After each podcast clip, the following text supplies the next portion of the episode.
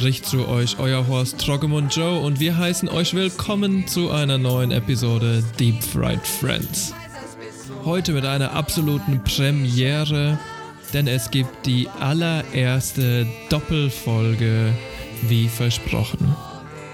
Wir nehmen euch an die Hand und steigen ab wie Alice in den Kaninchenbau, denn heute geht es bei uns um die Mutter aller Verschwörungen die CIA-Operation MK Ultra. Im ersten Teil beschäftigen wir uns mit den Ursprüngen, den Drogen und den Tätern. Mit diesen Worten, ohne viel Warten. Turn on, tune in, drop out. Death to the CIA!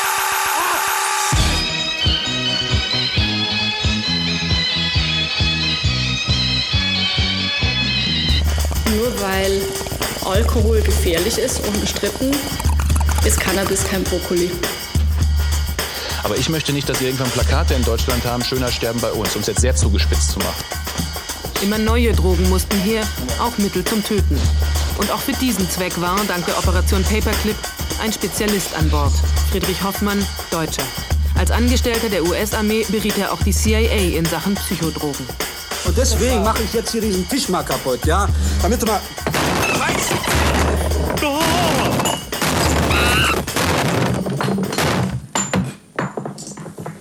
So, jetzt können wir weiter diskutieren.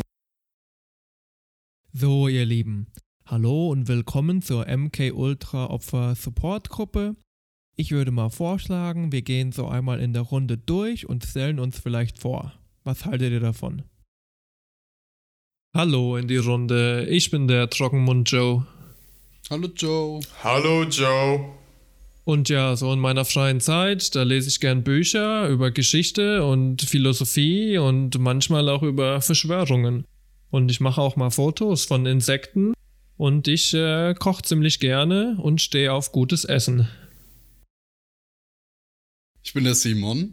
Hallo Simon. Hallo Simon. Ich mag Schnitzel und LKWs. Ja. Moin. Äh, ich, mein Name ist Arthur. Hallo Arthur. Hi Arthur. Und äh, ja, ich, ich wünsche mir runde Tafeln in jedem Klassenzimmer und Tempura-Shrimps für alle. Also manchmal wäre ich gern schon so ein Diktator, aber dann spiele ich halt meistens doch lieber Videospiele.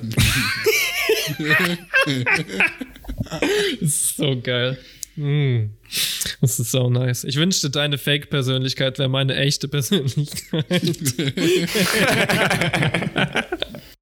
Oh God. Did you eat all this acid? That's right.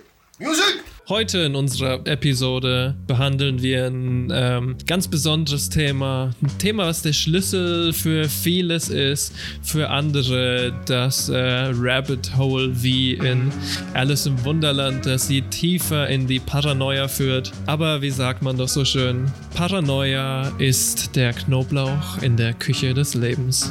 Man kann nie genug davon haben. Man gab mir einen Morgenmantel.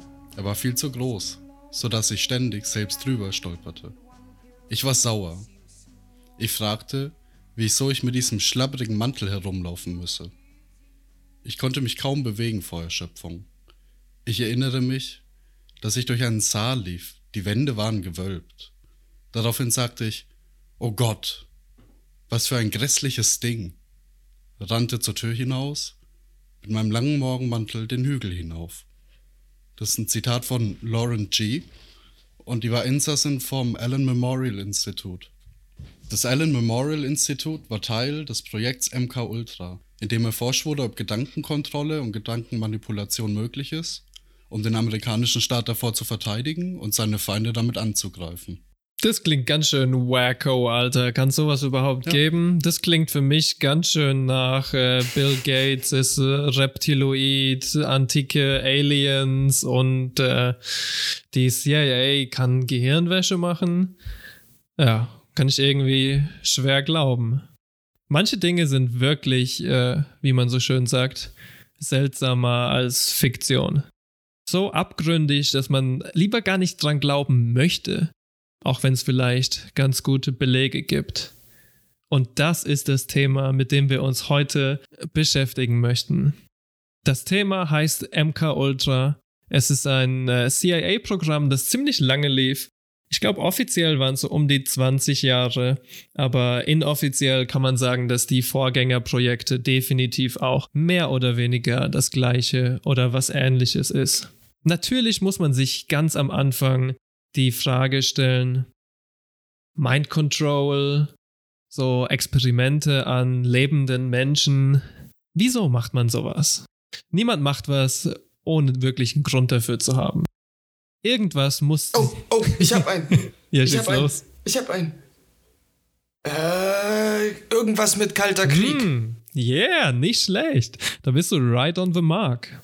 Irgendwas muss also die Amerikaner oder um genau zu sein, die Central Intelligence Agency oder um genau zu sein, die Einheit, die dem Godfather of äh, LSD Administration, Sidney Gottlieb, unterstellt war. Und da gibt es einige Erklärungsversuche, ehrlich gesagt. Wirklich gelöst ist das Thema noch nicht. Wir haben uns für euch durch alle möglichen Dokumente gewühlt. Unter anderem auch das ähm, Joint Senate Hearing, in dem ähm, einige Senatoren, unter anderem auch äh, Ted Kennedy, Stansfield Turner, den späteren Director der CIA, also nicht während MK Ultra, sondern danach, befragt haben. Unter Eid.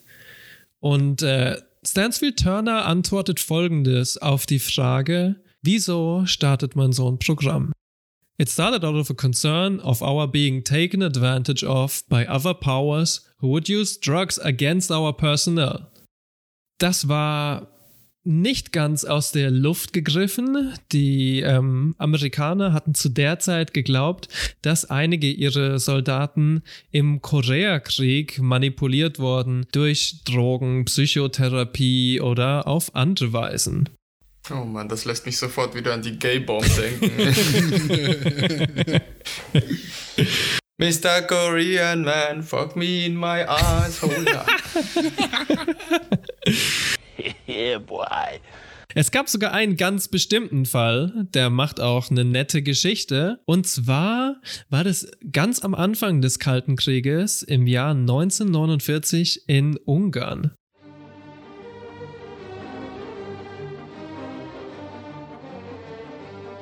Die ungarische Regierung hatte so ein ähm, Showtrial für den Kardinal Josef Mincenti ausgeübt und ähm, die amerikanischen ähm, Geheimdienste waren sich ziemlich einig darin, dass äh, Mincenti entweder betrunken oder durch irgendeine, das ist jetzt ein Zitat, Kraft von außen beeinflusst war daraus haben sie dann mehr oder weniger gesponnen, dass es sowas wie eine Wahrheitsdroge gibt oder dass es ähm, ein Mittel gibt, mit dem man Verhalten beeinflussen kann oder ähnliches. 1950, der 20. April, wurde das Project Bluebird, das hieß später Artichoke, geschaffen und ähm, damit fing mehr oder weniger alles an. Es gibt noch eine andere nette Geschichte, wo ähm, die Anfänge von MK Ultra liegen, die allerdings nicht von offizieller Seite kommt.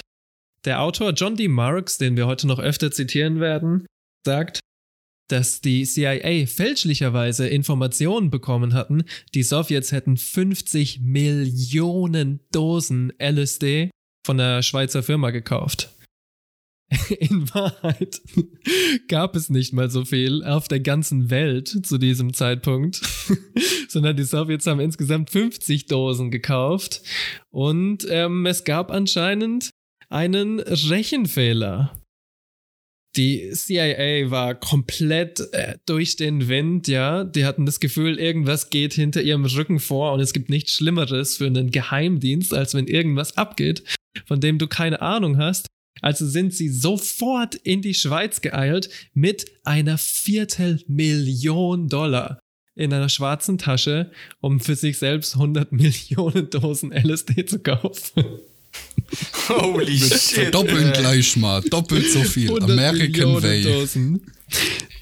Ey, sag mal, hatten die dann nicht irgendwie, also ist das ein Gerücht oder hatten die dann den kompletten fucking LSD-Bestand der Das Welt lässt sich, in ihrer Hand? das lässt sich ganz einfach den 50. äh, beantworten. Und zwar, aus dem Deal ist nichts geworden, weil die ähm, Schweizer Firma, die hieß Sandos, zugegeben hatte, dass sie bis jetzt nur 40 Gramm produziert hatten.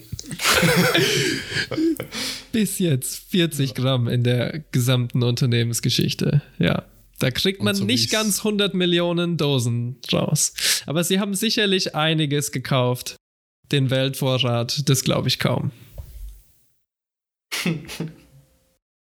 es gibt aber auch ähm, andere Blickwinkel, weniger äh, erheiternde Blickwinkel, die vielleicht ein bisschen abgründiger sind. Es gibt gute Hinweise darauf, das steht im äh, Joint Hearing, dass es überhaupt keine verlässlichen Informationen gab, dass ähm, fremde Mächte, zum Beispiel die Sowjetunion, äh, Korea oder wer auch immer, diese Drogen bereits erfolgreich genutzt hatten.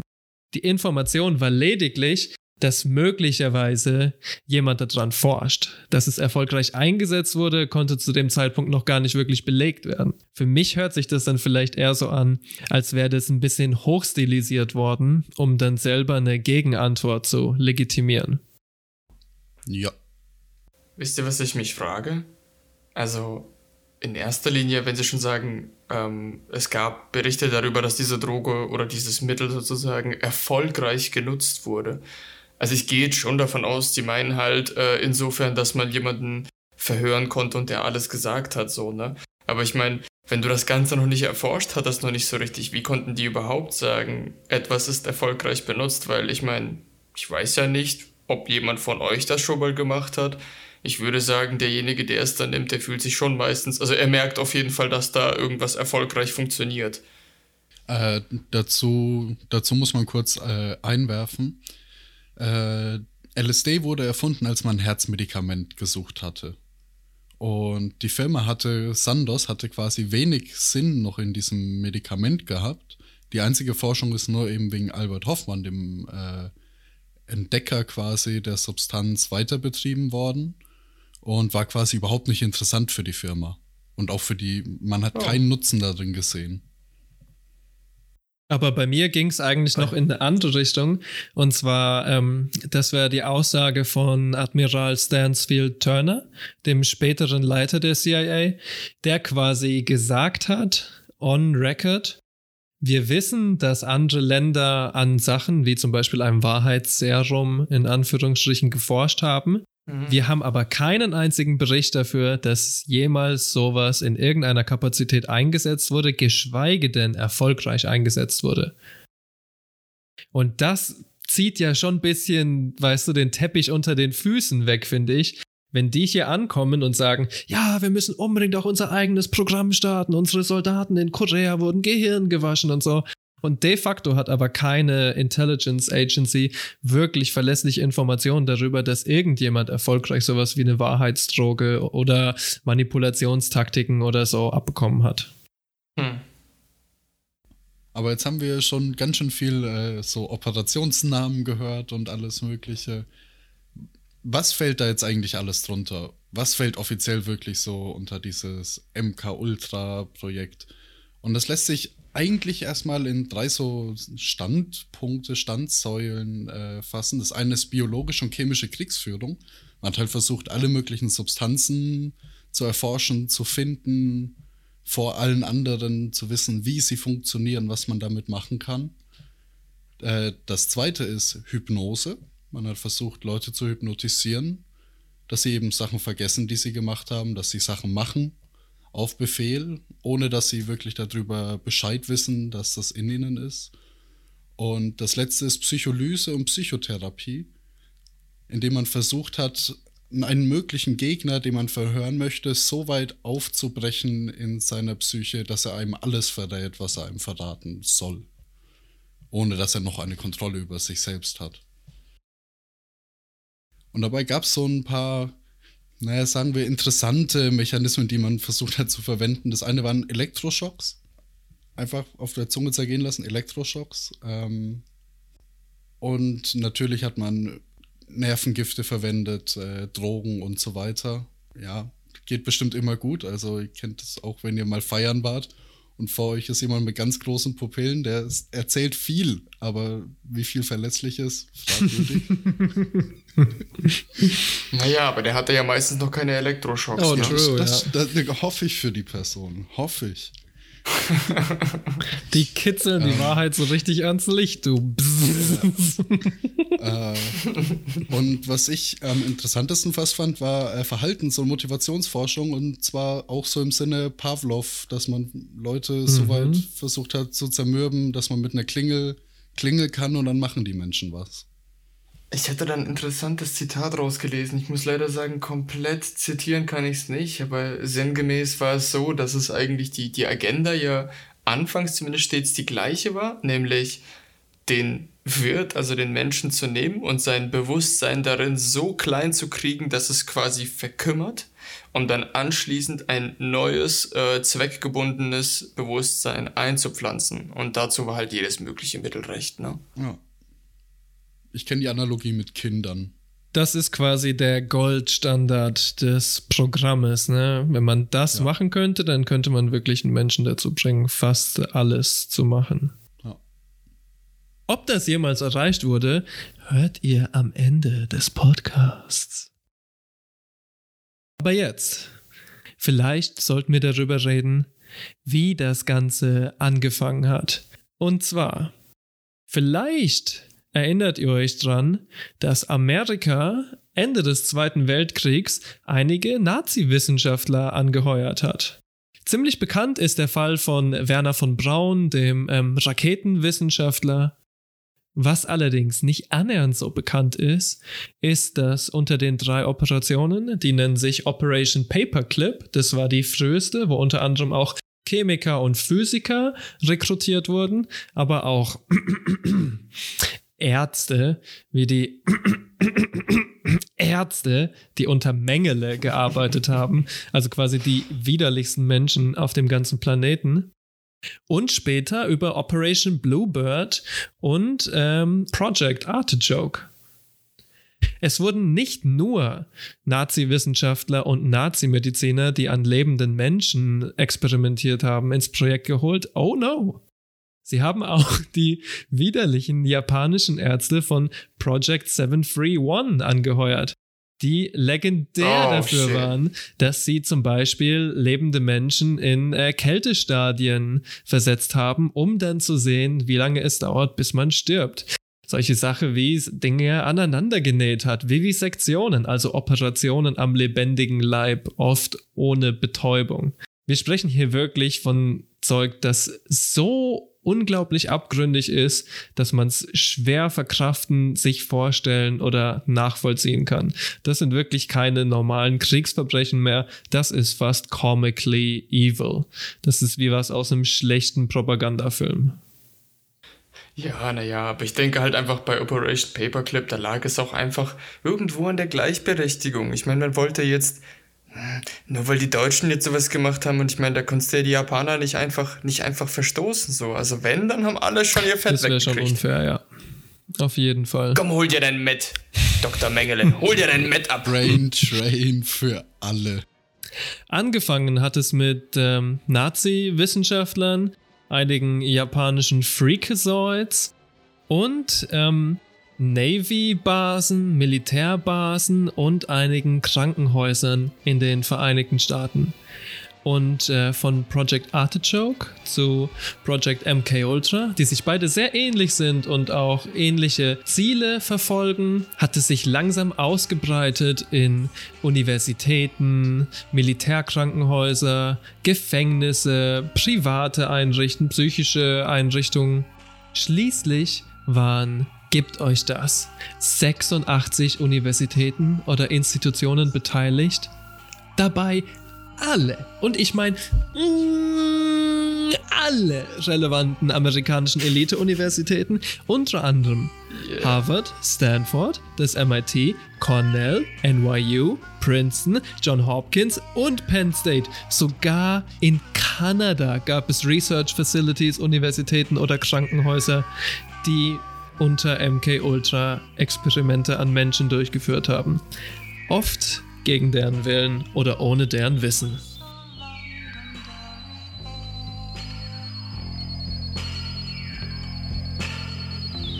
And the price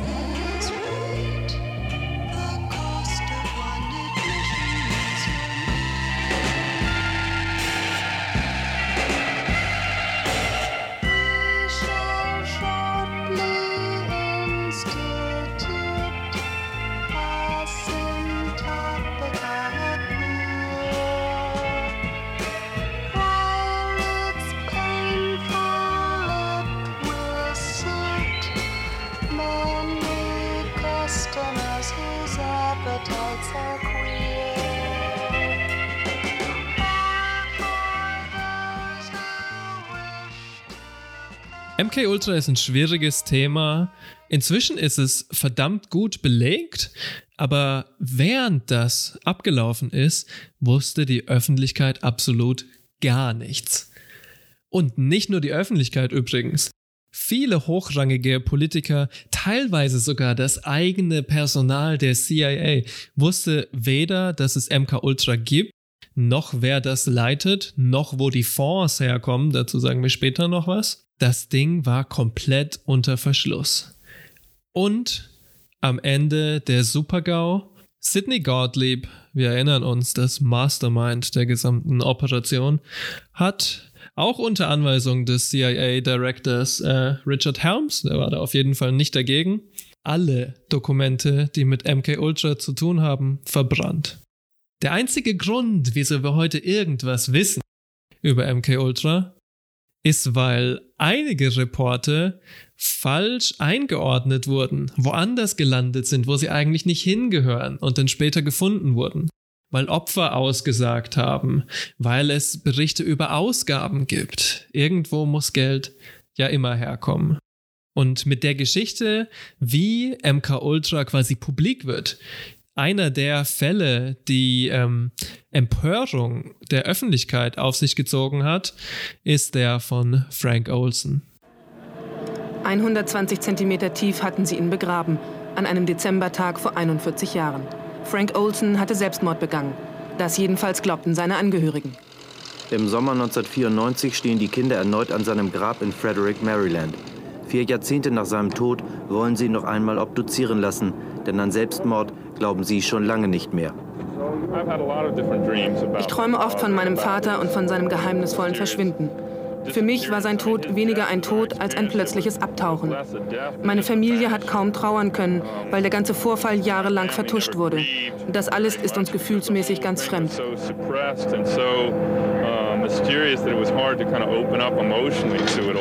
Frank Olson war äh, Bakteriologe und ähm, Wissenschaftler in Anführungsstriche für biologische Kriegsförderung in der United States Army Biological Warfare Laboratories in Camp Detrick, legendäre Fort Detrick heute. Er hat unter anderem später auch für die CIA gearbeitet und nach kurzer Zeit ist Folgendes passiert.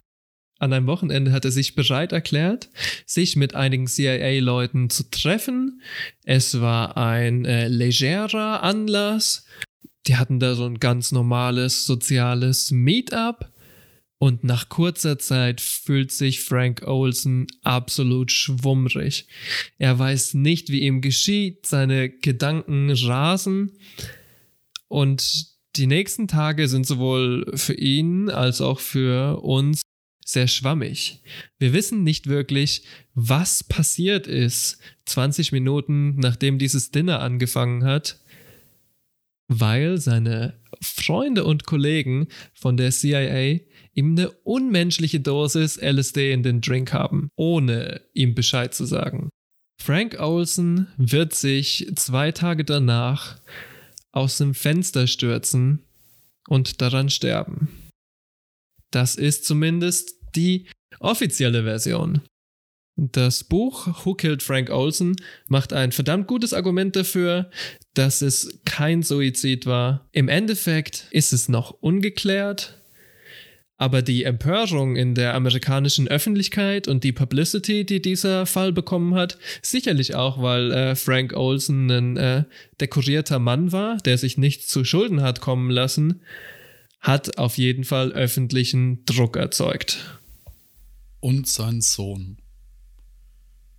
Sein Sohn hat Stimmt. die Exhumierung äh, beantragt, um nochmal quasi nachweisen zu lassen, ob die Person gelebt hat oder tot war beim Aufkommen.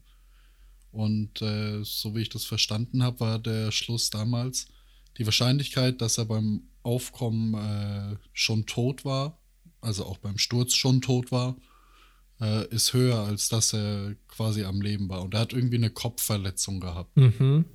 Ja, das mit der Kopfverletzung ist inzwischen verdammt gut attestiert und spricht schon viel über den Fall auf jeden Fall. Die Beweisbarkeit ist leider trotzdem noch nicht so gegeben, ne? Also es heißt ja nach wie vor einfach, er ist äh, darunter gestürzt. Genau. Oder er hat sich Das ist immer noch komplett die offizielle Version und ähm, ich glaube, bei allem Aufwand, den sich sein Sohn macht, wird er, glaube ich, auch dagegen nicht ankommen. Auch wenn alle Beweise Mhm. eigentlich in die andere Richtung sprechen. Ich kann mir auch schwer vorstellen, dass so ein Fall wieder aufgenommen wird. Ja, leider ist ja der Fall dann in dem Fall lost. Wo, worum es übrigens auch im äh, Album von Frank Ocean geht, nämlich äh, Channel Orange. Und äh, soweit ich weiß, hat Frank Olsen doch auch noch an Agent Orange geforscht, oder? Oh mein Gott, das ist ja eine krasse Parallele. Tja, Mann. Ich kann es mir sehr gut vorstellen, dass er an Agent Orange geforscht hat. Er hat auf jeden Fall an Anthrax geforscht, was auf Deutsch Milzbrand heißt, glaube ich. Ja, es ist der Ja. Milzbrand. An der Stelle äh, liebe Grüße und Shoutouts an unseren Verschwörungsboy Frank Ocean. Hell yeah, Shoutouts an Frank Ocean. Beautiful, beautiful boy. True.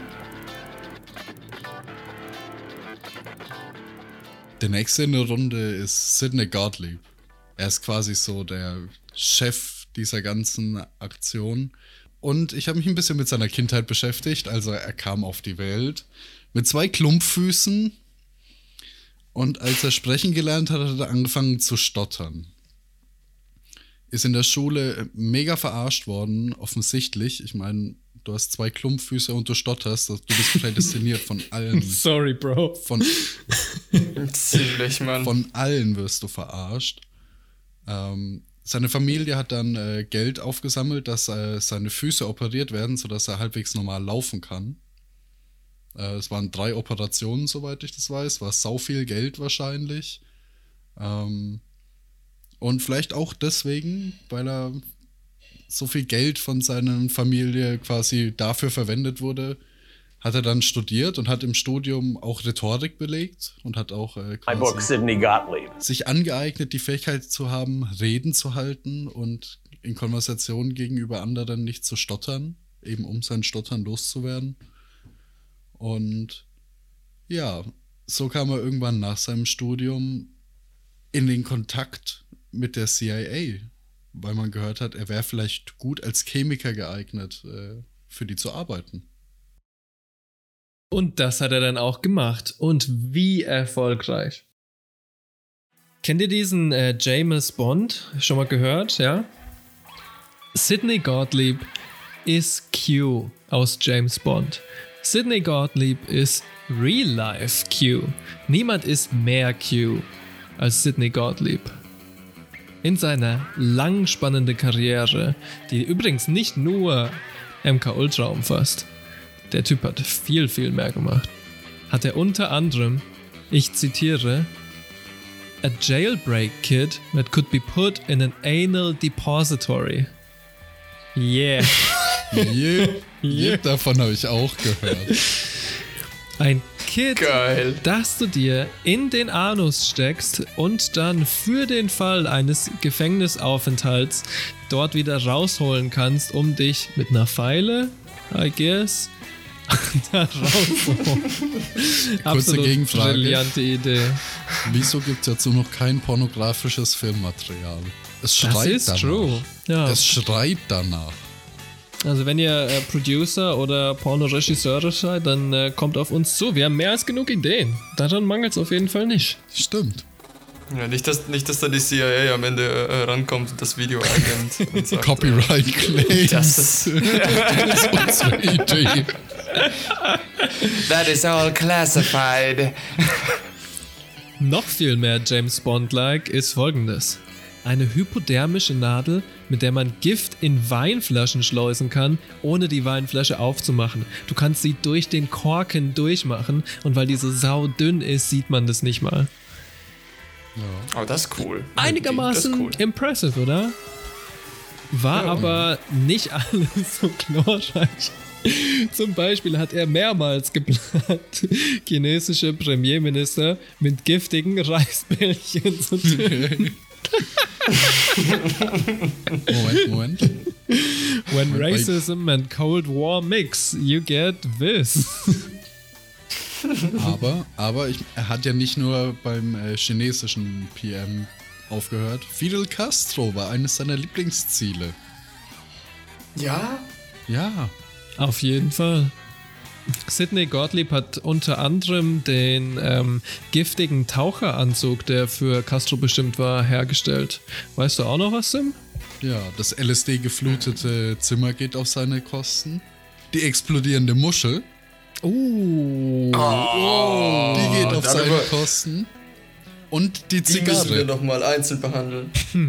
Und die eine giftige und eine explodierende Zigarre gehen auf seine Kosten. Ach nein, das ist für mich eines der persönlichen Meisterwerke. Die Zigarre ist nicht die schlechteste Idee. Es ist eine schlechte Idee, aber unter den schlechten Ideen Noch eine der besten. macht die mich am meisten an. Ja. Dang. Ich finde, diese ganzen Attentatsachen, das müssen wir auch noch mal wegschieben, irgendwann noch mal einzeln behandeln. Das wäre eine geile Sache. Auf ey. jeden Fall. Ja, das braucht eine eigene Episode. Aber er hat nicht nur Abstruses gemacht. Sidney Gottlieb war auch ein sehr kalkulierter Mann, auch wenn es vielleicht schwer zu glauben ist, wenn man äh, diese Nuggets aus seiner Karriere hört. Unter anderem hat Sidney Gottlieb massiv Medienmanipulation betrieben. Damals in den 50er Jahren hat äh, Sidney Gottlieb ein, im Live-Magazin einen Artikel abdrucken lassen über psychedelische Pilze. Damals war die psychedelische Kultur komplett im Aufbegehren noch. Das war nicht so wirklich geformt irgendwie. Die Leute im Westen hatten oft gar keine Ahnung über ähm, Kakteen, Pilze oder andere Substanzen. Und Allen Ginsberg, der Beat-Autor, hat gemeint, dass dieser Live-Magazin-Artikel ihn im Endeffekt nach Mexiko gebracht hat und dann auch zu LSD. In 1945, China was won by Mao Zedong. Chiang Kai shek's army ran away, and they're waiting there in Thailand today. Supported by the CIA, pushing junk down Thailand way. First, they stole from the Mio tribes. Up in the hills, they started taking bribes. Then they sent their soldiers up to Shan, collecting opium to sell to the man. Pushing junk in Bangkok today, supported by the CIA. Brought their jam. Nice Werbung für Peyote gemacht und lauter Shit, ha? Yep. Ja, irgendwie musste man das Ganze ja kickstarten. Nach seiner regulären Tätigkeit bei der CIA war er allerdings noch nicht durch. Er ging dann zuerst zum technischen Dienst, das ist ein Spezialsegment der CIA, und er kann so lange ohne wirklich große Supervision, ohne große Überwachung, ohne große Hemmungen, ohne groß beeinflusst werden, weitermachen, so lange, bis sein Sugar Daddy Richard Helms, der vorherige Leiter der CIA, von niemand anderem als unserem äh, Recurring Guest Richard Nixon abserviert wird. Time for Dickie to get tricky. Nixon, Nixon, Nixon. Wenn die CIA manchmal entweder allmächtig oder komplett inkompetent scheint, muss man sich immer wieder daran erinnern, dass ähm, auch wenn Staaten wie Amerika oft in sowas wie einem nationalen Interesse handeln, ist es trotzdem immer so, dass es interne Konflikte gibt, wie zum Beispiel, wenn CIA und FBI sich bekriegen, wenn CIA-Agenten ähm, Drogenbeamte umbringen, wenn Nixon versucht, gegen Leute, die ihn nicht ähm, leiden können, vorzugehen und so weiter und so weiter und so weiter. Und Gottliebs Karriere wäre vielleicht sogar noch weiter gegangen, wenn Richard Nixon nicht so verdammt paranoid gewesen wäre. Ja, man kann einfach nicht genug haben. nope.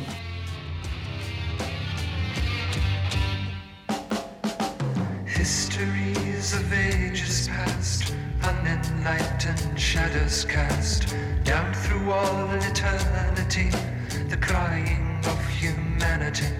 Tis then when the hurdy-gurdy man comes singing songs. Wir haben vorhin gesprochen von ähm, Experimente an Menschen, die dem nicht zugestimmt haben, die teilweise nicht davon wussten. Das ist nur die Oberfläche von MK Ultra. Die Verbrechen, die unter diesem Deckmantel verübt wurden, sind absolut unmenschlich, teilweise wirklich unglaublich. Und da möchte ich natürlich wissen, wie lange musste denn Sidney Gottlieb dafür im Knast sitzen? Pass auf, das ist ziemlich einfach. Gar nicht. Ich weiß nicht, was der Mann weiß. Ich weiß nicht, was er wirklich gemacht hat mit den Leuten, die ihn verhört haben.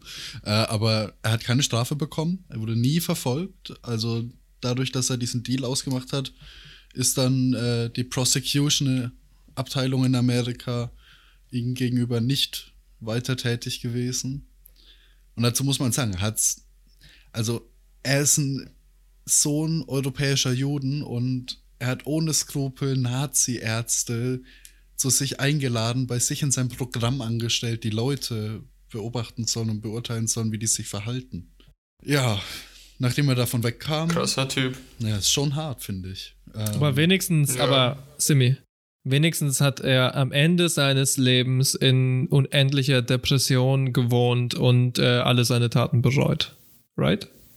Ja, nee, also sagen wir es so.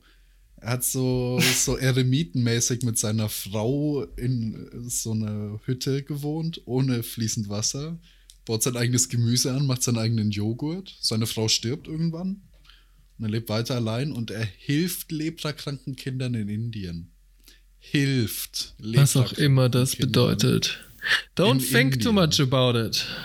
Ich no, habe no, es no. jetzt nur zweimal vorgelesen, weil ich mir nicht sicher war, ob das äh, rüberkam. Also das heißt im Prinzip, er füttert die armen, er füttert die armen indischen Kindern mit selbstgemachten Joghurt und schiebt die in Jailbreak-Kids ins Arschloch oder was? Keine Ahnung. Fuck. Keine Ahnung. Ähm, und das, was man zu Sidney Gottlieb wirklich sagen kann, was sich bei ihm durch seine durch seinen ganzen Wahn und seine verrückte Karriere durchgezogen hat, ist, dass er Drogen und Rauschmittel irgendwie immer positiv zugesagt hatte. Und seine Lösung, wenn er LSD genommen hatte, war die Lösung für alle Probleme mehr LSD. Ja, das ist das Mantra, ja. und das Mantra merkt man dann auch, wenn es um Operation Midnight Climax geht.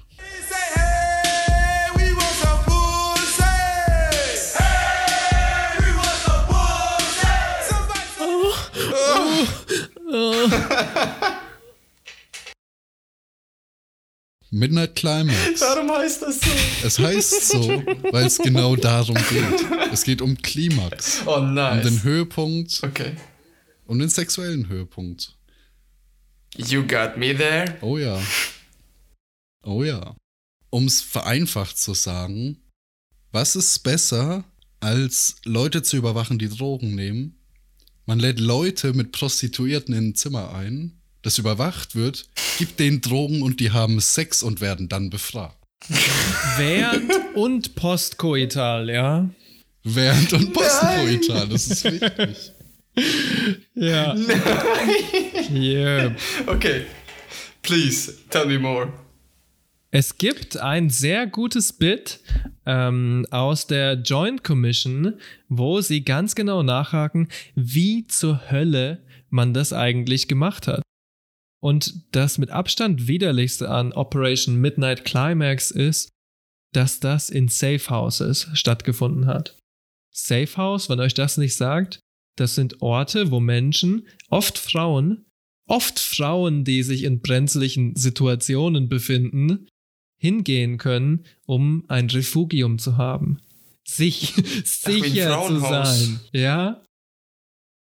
Ja. Zwei Safe Houses, eins in San Francisco und eins in äh, Mill Valley, wurden mehr oder weniger von der CIA, von einem Mann namens George White. Ich bin mir nicht sicher, ob das sein Agentenname ist oder sein echter Name. Ich glaube, das ist der echte Name. Das ist ein echter Name. Der mehr oder weniger ein Krimineller ist, der von der CIA angestellt wurde. Sind wir mal real? Er war quasi der Pimp und er hat Frauen, die oft gar keine ähm, Berufsprostituierten waren, sondern einfach irgendwelche Frauen, dann dazu bewegt, ich will lieber nicht drüber nachdenken, wie er sie dazu bewegt hat, mit Männern zu schlafen, um aus diesen Informationen rauszubekommen. Und Oh. die ganze Operation, und hier habe ich unendliche Stanley Kubrick, Eyes Wide Shut, Weirdo Vibes, weil diese Räume waren wirklich schön und edel eingerichtet, da ist extrem viel Geld geflossen und die CIA-Agenten saßen hinter doppelten Spiegeln. I be your mirror, reflect what you are.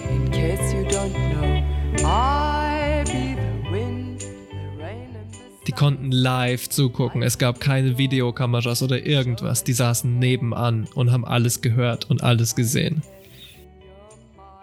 Würde ich mal sagen, ganz schön Oh. teurer Privatporno. Ja, schon, aber also ehrlich gesagt, das, das wundert über, oder überrascht mich gar nicht. Ähm, nur es hieß ja vorhin, dass es halt Prostituierte dazu drängt. Also ist es schon irgendwie größtenteils Prostituierte gewesen oder sind das jetzt so einzelne Accounts, wo ihr gemeint habt, auch Frauen, die in diesen Frauenhäusern sozusagen waren? Es wurde in den Berichten als äh, Prostituierte beschönigt. Genau. Ja, ich natürlich. glaube, ehrlich gesagt, Ach, ein großer Teil von diesen Frauen waren keine Prostituierten. Eines der anderen Mantras, wir haben vorhin schon gesagt, einfach mehr Acid.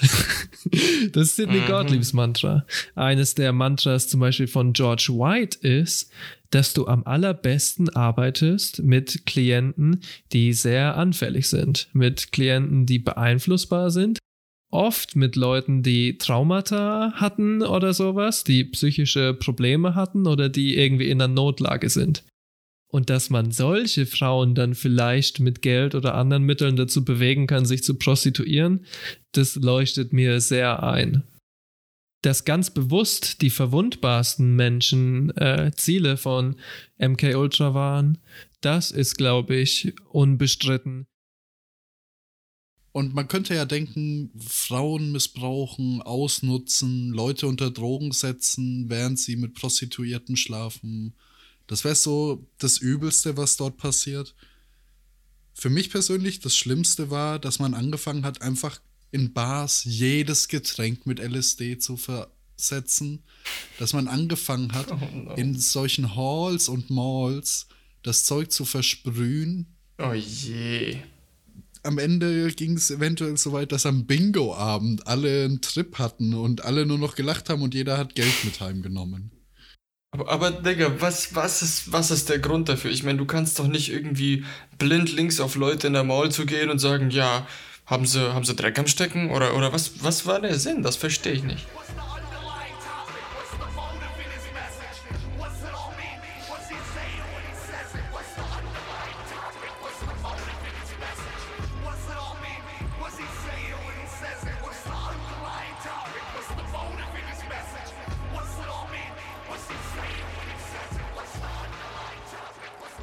Ich glaube, da gab es zwei verschiedene Ziele quasi, die damit bezweckt werden. Von dem allerersten Experiment, das ist nämlich sehr einfach. Es gibt zwei Ideen. Das erste ist, wie reagieren Menschen darauf, wenn man sie zum Beispiel mit einem pornografischen Video erpresst? Was ist deren Reaktion? Wie gehen die damit um? Sind die bereit zu zahlen? Stört es sie? Oder ist es eher ähm, nicht so problematisch? Haben die kein Problem damit, dass es rauskommt? Erpressungstechniken sind natürlich ziemlich wichtig für einen Geheimdienst. Aber quasi der wichtigste Punkt bei Operation Midnight Climax ist, denke ich, folgender. Es gibt schon einen Grund, wieso es da um Sex ging. Die Idee war, also das ist meine Interpretation, meine persönliche, dass ähm, die CIA, Wissenschaftler und Techniker gedacht haben, dass Leute in einem postkoitalen Zustand anders auf Befragung reagieren, als sie es normal tun. Und ich glaube, das ist gar nicht so weit weg, ehrlich gesagt. Ich kann mir total vorstellen, dass Leute in einem postkoitalen Zustand anders auf Fragen antworten, wie sie es sonst tun. Und ähm, das ist jetzt kein Teil dieser Episode, aber das werden wir bestimmt irgendwann im Podcast auch noch widersprechen, dass äh, Frauen missbraucht und eingesetzt werden quasi als äh, Verführerinnen ist jetzt wirklich nichts Neues, sowohl für die CIA als auch fürs MI6 und vor allem für die verschiedenen russischen Geheimdienste, die waren da wirklich Experten für. Ich denke, das ist wirklich am Herz von Midnight Climax. Was sie rausfinden wollten, ist, wie reagieren Menschen darauf, wenn man sie während oder nach dem Sex oder nach dem Sex unter Drogen befragt? Kriegt man da mehr raus? Kriegt man da weniger raus? Sind die bereitwilliger oder weniger bereitwillig? Das wäre meine Interpretation. Guter Stichpunkt, weil die Amerikaner damals halt auch sehr prüde waren. Mhm. Wenig über die Sexualität ihrer Bevölkerung, glaube ich, wussten. Stelle ich mir krass vor. Hey Babe, hast du mal Feuer? Okay, du hast mich, ich hab AIDS. oh Gott. Nein, aber, aber ernsthaft, Mann. Also- Jesus, ich, ich stelle mir das halt so vor, man kann das so, man kann das doch, also ich meine, okay, war eine andere Zeit, aber man hätte das doch auch anders rausfinden Nee, können. Statt also- so fucking viel Geld. Ich, ich kann da nur äh, aus dem Buch In the Search for the Manchurian Candidate äh, so, ich sag mal, aus meinem Gedächtnisprotokoll zitieren. Äh, und nach wenigen Wochen wussten wir, was in den amerikanischen Betten abgeht, was SM und Fetisch bedeutet, Lack und Leder. Shiny, shiny, shiny boots of leather. Whiplash, girl child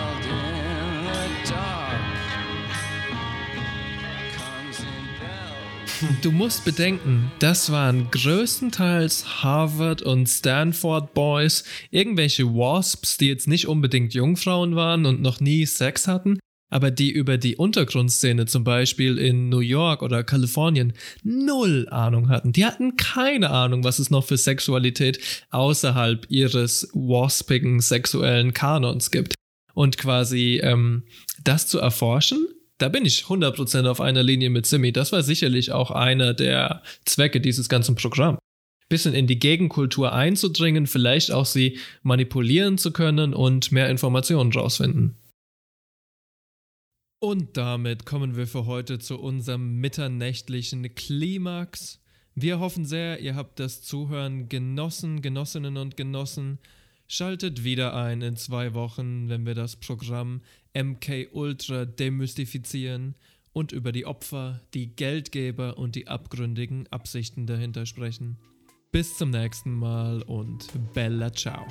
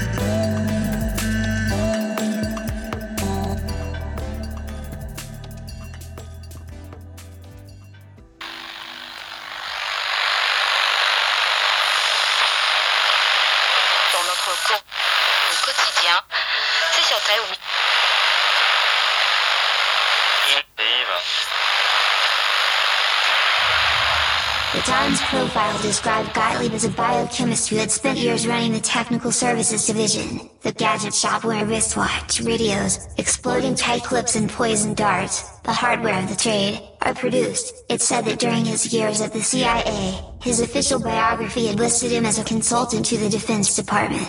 Most intriguingly, it quoted several of Gottlieb's former associates. One remembered that he always followed orders, never made a decision on his own, and was not a guy who would make waves with authority. Another said, Sid's an honest man, but he's a tinkerer. He likes to fiddle with things. The last line was wounding. One former CIA official went further, saying that in his opinion Dr. Gottlieb, who he described as a scientist who sometimes failed to see the effects of his work in human terms, should never have been permitted to run the division.